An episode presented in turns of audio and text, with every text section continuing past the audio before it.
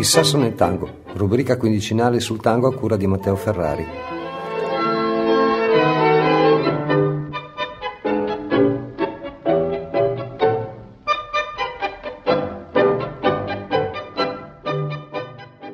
Il Ruito mi mandò un assegno in bianco. Mi disse di mettere la cifra che volevo solo per andare a Tokyo. Ho risposto che non era una questione di soldi, ma di aerei io avevo una paura spaventosa degli aerei. C'era appena morto Carlo Sgardelli, un incidente aereo. Anzi, ne avevamo parlato proprio qualche tempo prima che lui morisse. E comunque l'imperatore del Giappone mi rispose di venire in nave. Ma erano 40 giorni. 40 giorni a guardare il cielo e l'acqua. Allora l'imperatore del Giappone insistette: Le mando io un sottomarino, arriva il 25. E io, che non sono scemo, rifiutai. Col Giappone in guerra mi andava poco l'idea di andarmene in giro sott'acqua per, il, per l'Oceano Pacifico. Ecco perché non sono andato. Però penso che mi sarebbe piaciuto.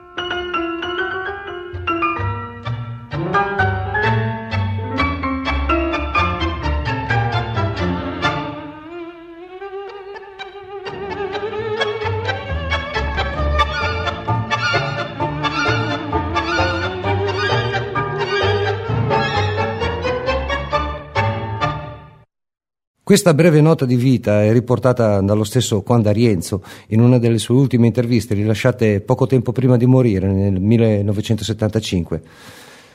Il re del compasso, il demagogo, l'insuperabile, il pagliaccio. Sono tanti gli appellativi che il re del ritmo ha avuto sia da ammiratori che detrattori. In un periodo in cui il tango cominciava a perdere mordente interesse, quando Arienzo, un perfetto outsider, irrompe nella scena musicale, ricordando tutti che il tango è fatto per chi lo balla prima di tutto. Siamo nel 1935. Da dieci anni lo stile di Julio De Caro si è imposto nel tango e nessuno si sente di mettere in discussione questa verità. Solo i nostalgici della Guardia Vieca, come Firpo, Canaro e qualcun altro, che non si sono convertiti allo stile ripulito del nuovo tango, insistono nell'old style, con un ritmo serrato ma inespressivo, da marcetta militare, senza portarvi nulla di nuovo. Il 35 è l'anno appunto della morte di Gardel. E forse è proprio da questa morte, del suo più grande esponente mondiale, che il tango trova la forza per riprendersi da quella sorta di apatia nella quale era sprofondato dopo il decarismo e l'epoca dei cantanti. Infatti, con Gardel, visto il suo successo, si era avviata l'epoca del tango cancion e della figura dei cantanti star, dove le orchestre venivano considerate in funzione del cantante. Questa situazione aveva generato un appiattimento degli stili musicali, tanto da rendere difficilmente distinguibile un'orchestra dall'altra. Se De Caro aveva innovato il tango, altresì quasi tutte si erano buttate su quella strada. Il ragionamento era semplice. De Caro suona per un tango che piace ai ricchi, un tango aristocratico. In una serata De Caro guadagna quello che guadagniamo noi in un mese, quindi andiamo dietro a lui. Così facendo, spostando il tango dalla sua matrice originale popolare verso una clientela più raffinata ed esigente in fatto di stile, orchestre e direttori stavano definitivamente portando il tango verso una strada senza uscita. La ritmica delle origini candombiane, milonghere del tango era ormai quasi completamente sparita dietro un melange di tango e di swing nordamericano dove l'orchestra era sempre più armonia in funzione di una linea melodica, portata avanti quasi solo dai cantanti.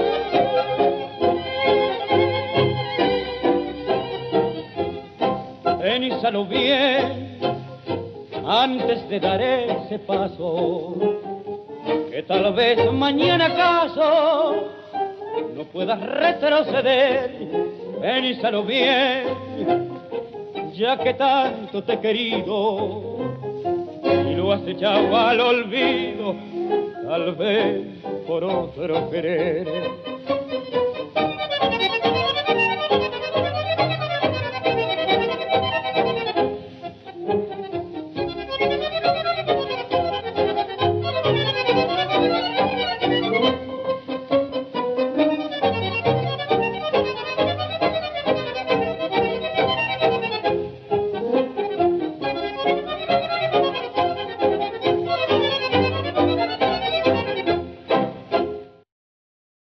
D'Arienzo era stato un buon violinista semisconosciuto, alcuni dicono anche non tanto buono, forse medio, mediocre.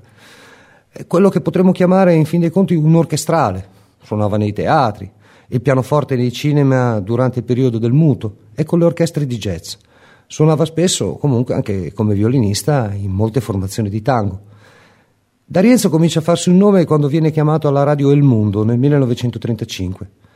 Ma il tempo di D'Arienzo, seppure già molto veloce, diciamo il tempo musicale, eh, non l'epoca di D'Arienzo, appunto, seppure già molto veloce, più veloce dell'orchestra del tempo, è ancora legato fondamentalmente a quella che è la rivoluzione decariana. Sono ancora quei quattro ottavi di Arolas e di De Caro, appunto, e ciò nonostante riceve già l'appellativo del re del compasso appunto per i suoi forti accenti ritmici, quando all'inizio degli anni 30 suona in un locale molto famoso il Chantecler. L'appellativo di El Re del Compass fu una creazione del principe cubano, vale a dire Angel Sanchez Carreno, un uh, famoso animatore dei cabaret degli anni 30, appunto in particolare del Chantecler, dove l'orchestra d'Arienzo poi si esibirà per più di 15 anni. Sarà comunque un incontro molto importante che eh, quando Arienzo farà appunto con Rodolfo Biagi, col quale collaborerà per eh, tre anni, dal 35 al 38, a generare uno spostamento all'opposto del tango fin lì suonato, eh, facendo decidere D'Arienzo per un definitivo ritorno al due quarti delle origini.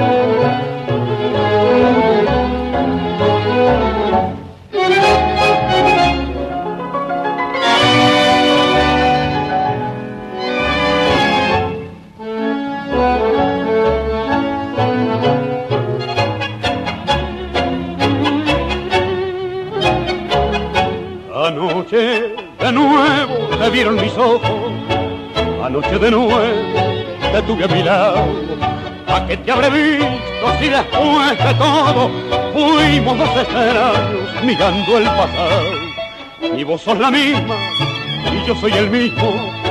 Los años, la vida, quién sabe lo que Una vez por todas, mejor la franqueza. Y vos no podemos volver al ayer.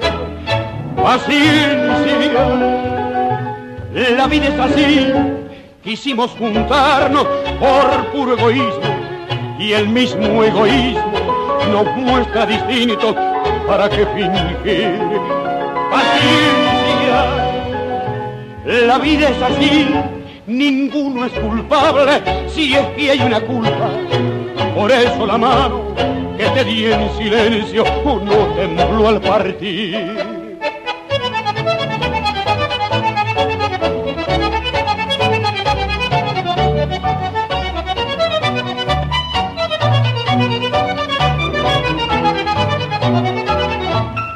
Tengo un retrato de aquellos 20 años, cuando eras del barrio, el sol familiar.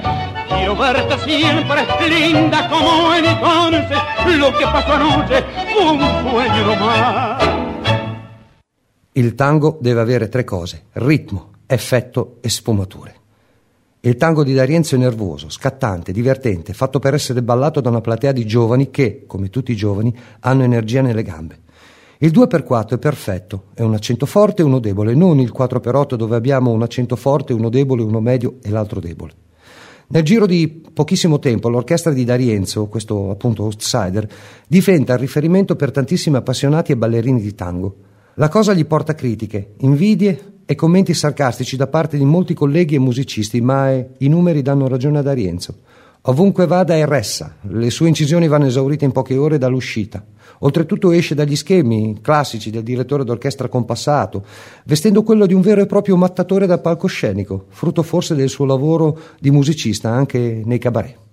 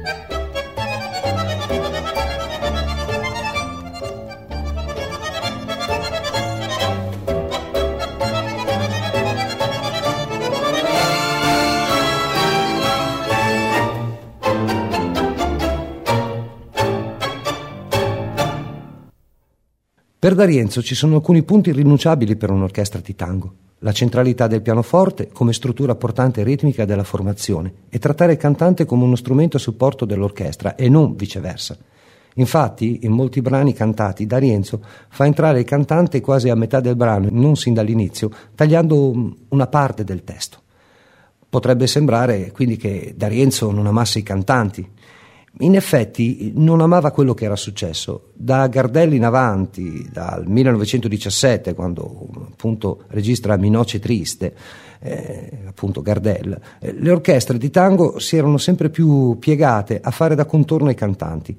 Gli stessi cantanti avevano trasformato il tango da una musica da ballo a più una musica di ascolto. Questo aveva portato a un lento e progressivo spopolamento dei locali da parte dei frequentatori e ballerini di tango. In fondo, D'Arienzo si pone proprio a metà tra la Guardia Nueva e la Guardia Vieca, unendo il ritmo tipico della Guardia Vieca e la fantasia musicale data dalle innovazioni decariane, in sintesi arrangiamento e strumentazione a servizio del ritmo. Chiaro che questa sintesi finisce comunque col mettere tra parentesi molte innovazioni della Guardia Nueva. Abbiamo già parlato già di quanto importante sia stato l'incontro tra D'Arienzo e Biagi. Eh, Rodolfo Biagi non solo spinge D'Arienzo al passaggio definitivo al 2x4, eh, che oltretutto non abbandonerà mai, ma anche ad accelerare il battito delle esecuzioni, oltre a quanto lo stesso D'Arienzo si era posto come limite. In merito a ciò è interessante ricordare un accadimento che avvenne una sera dove l'orchestra era impegnata a suonare. Di solito i direttori di orchestra arrivavano più tardi, quando la serata cominciava ad animarsi, quindi l'apertura della serata era lasciata per i pochi avventori e novellini, e novellini che cominciavano a muovere i primi passi in pista alla sola orchestra. Quindi non si sa se fu per noia, scherzo o intenzione vera e propria che quella sera Biagi a pianoforte decise di eseguire un brano, una milonga ad un tempo decisamente più veloce di quanto lo stesso D'Arienzo avesse stabilito.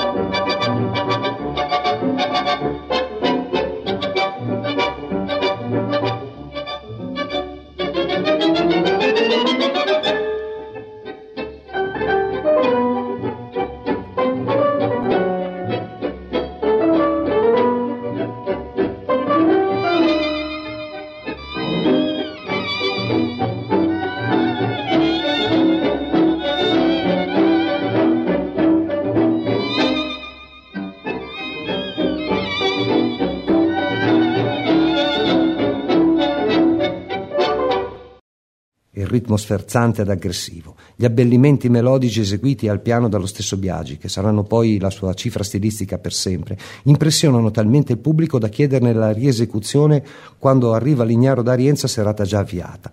La Pugnalada, brano che abbiamo passato poco fa e sarà sempre presente nella scaletta dell'orchestra di D'Arienzo, decreta la definitiva consacrazione di D'Arienzo e la sua orchestra.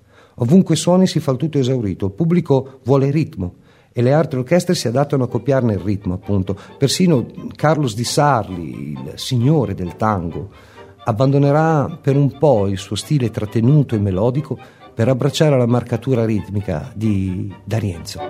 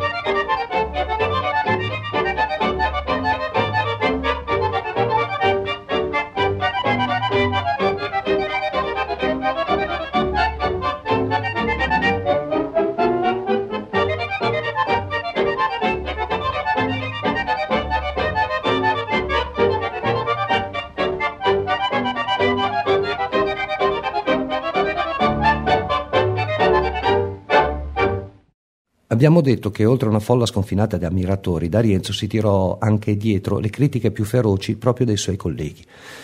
Astor Piazzolla ebbe a dire Ascoltavo D'Arienzo, mi si rizzavano i capelli, era terribile, una barbaria, l'antimusicalità. D'altro canto, Annibal Troilo, a suo modo, lo difendeva e si diceva debitore nei suoi confronti. Una sera, mentre i suoi orchestrali commentavano sarcasticamente un brano di D'Arienzo alla radio, irridendo nell'ossessione di accentuare ogni battuta lo stile poco espressivo, gli disse: Ridete, ridete pure, ma senza di lui nessuno di noi sarebbe qui a fare ciò che fa.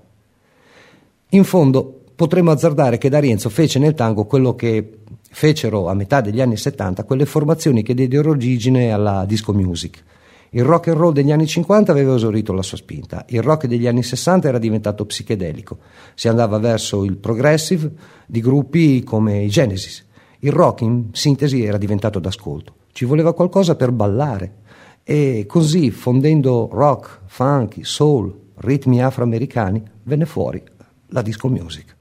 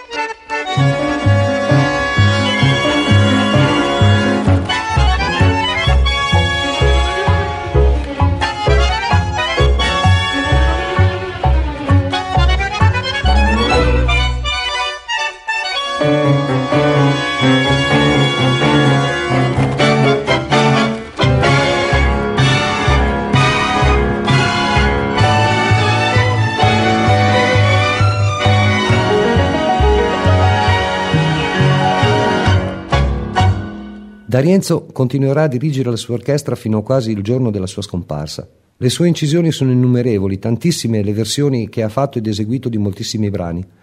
Nonostante sia stato un compositore non tanto prolifico, al suo attivo si contano sì e no meno di 40 brani, la sua fama resta legata indissolubilmente al ritmo e all'arrangiamento di tanta, tanta musica.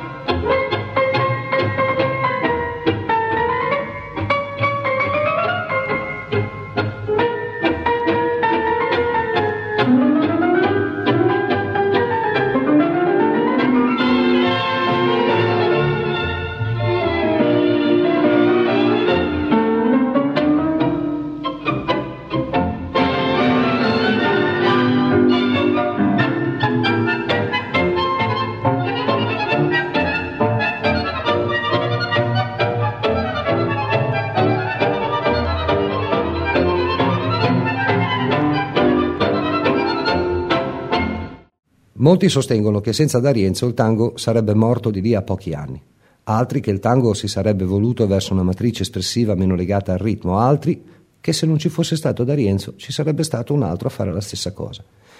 In realtà si sono verificati tutti e tre i casi. Il tango infatti non muore ma finisce in soffitta verso la metà degli anni 50 e continua appunto fino agli anni Ottanta nella evoluzione portata da Osvaldo Pugliese a Astor Piazzolla.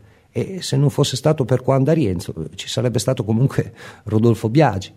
C'è da aggiungere infine che quasi tutte le orchestre, dopo una decina di anni di darienzismo verso 1945, riprenderanno quelle linee melodiche abbandonate nel 1936. A supporto di ciò è bene citare il caso del bandoneonista che abbiamo già citato in parecchie puntate, Pedro Maffia, che con l'avvento del darienzismo appunto si rifiutò di piegarsi alla nuova corrente e per dieci anni abbandonò letteralmente lo strumento per dedicarsi alla vendita di preziosi in un modesto locale di Via Libertà da Buenos Aires. Ma fare della dietrologia è opera inutile, è quanto mai sterile. Se a Troilo, Pugliese, Piazzolla va riconosciuto il merito di aver fatto diventare il tango anche un genere musicale, a Juanito va riconosciuto merito di aver riportato il tango tra i piedi di chi va a ballare il tango. E questo lo si evince ogni qualvolta i suoi brani risuonano in una milonga, di qualunque latitudine essa sia. Ho il polso della gente, interpreto i loro sentimenti, ed essere uno del popolo è molto difficile. Chiunque può essere famoso senza essere uno di loro. Identificarsi con i desideri della massa è molto complesso. I giovani mi amano. A loro piacciono i miei tanghi perché sono nervosi e ritmici. La gioventù è proprio questo, felicità e movimento. Se gli suonassi un tango melodico e non ritmato, sicuramente non gli piacerebbe. E questo è quel che succederebbe, sì. Oggigiorno ci sono molti buoni musicisti e grandi orchestre che pensano di suonare il tango, ma non è così. Se non hanno ritmica, non c'è tango.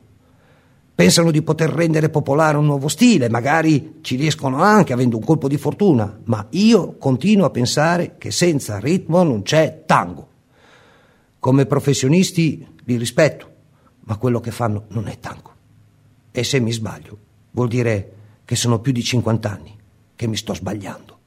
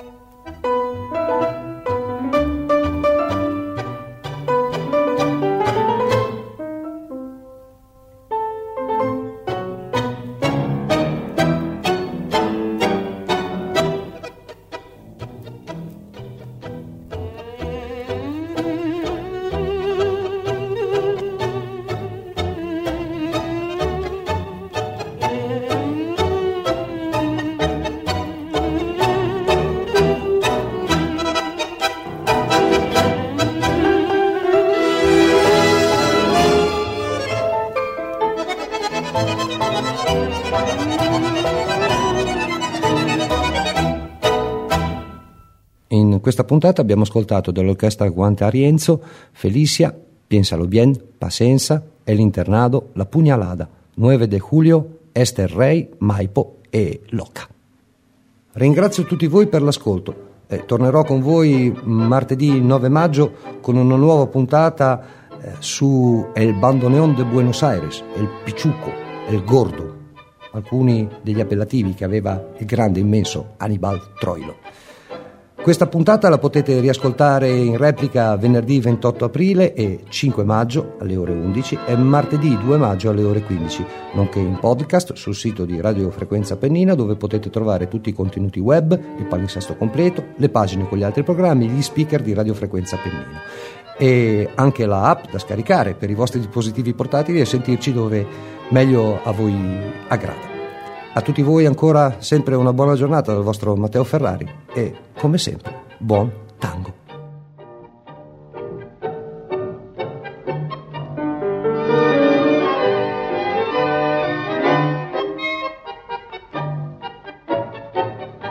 E saben los pitucos, la midosis suceda, e saben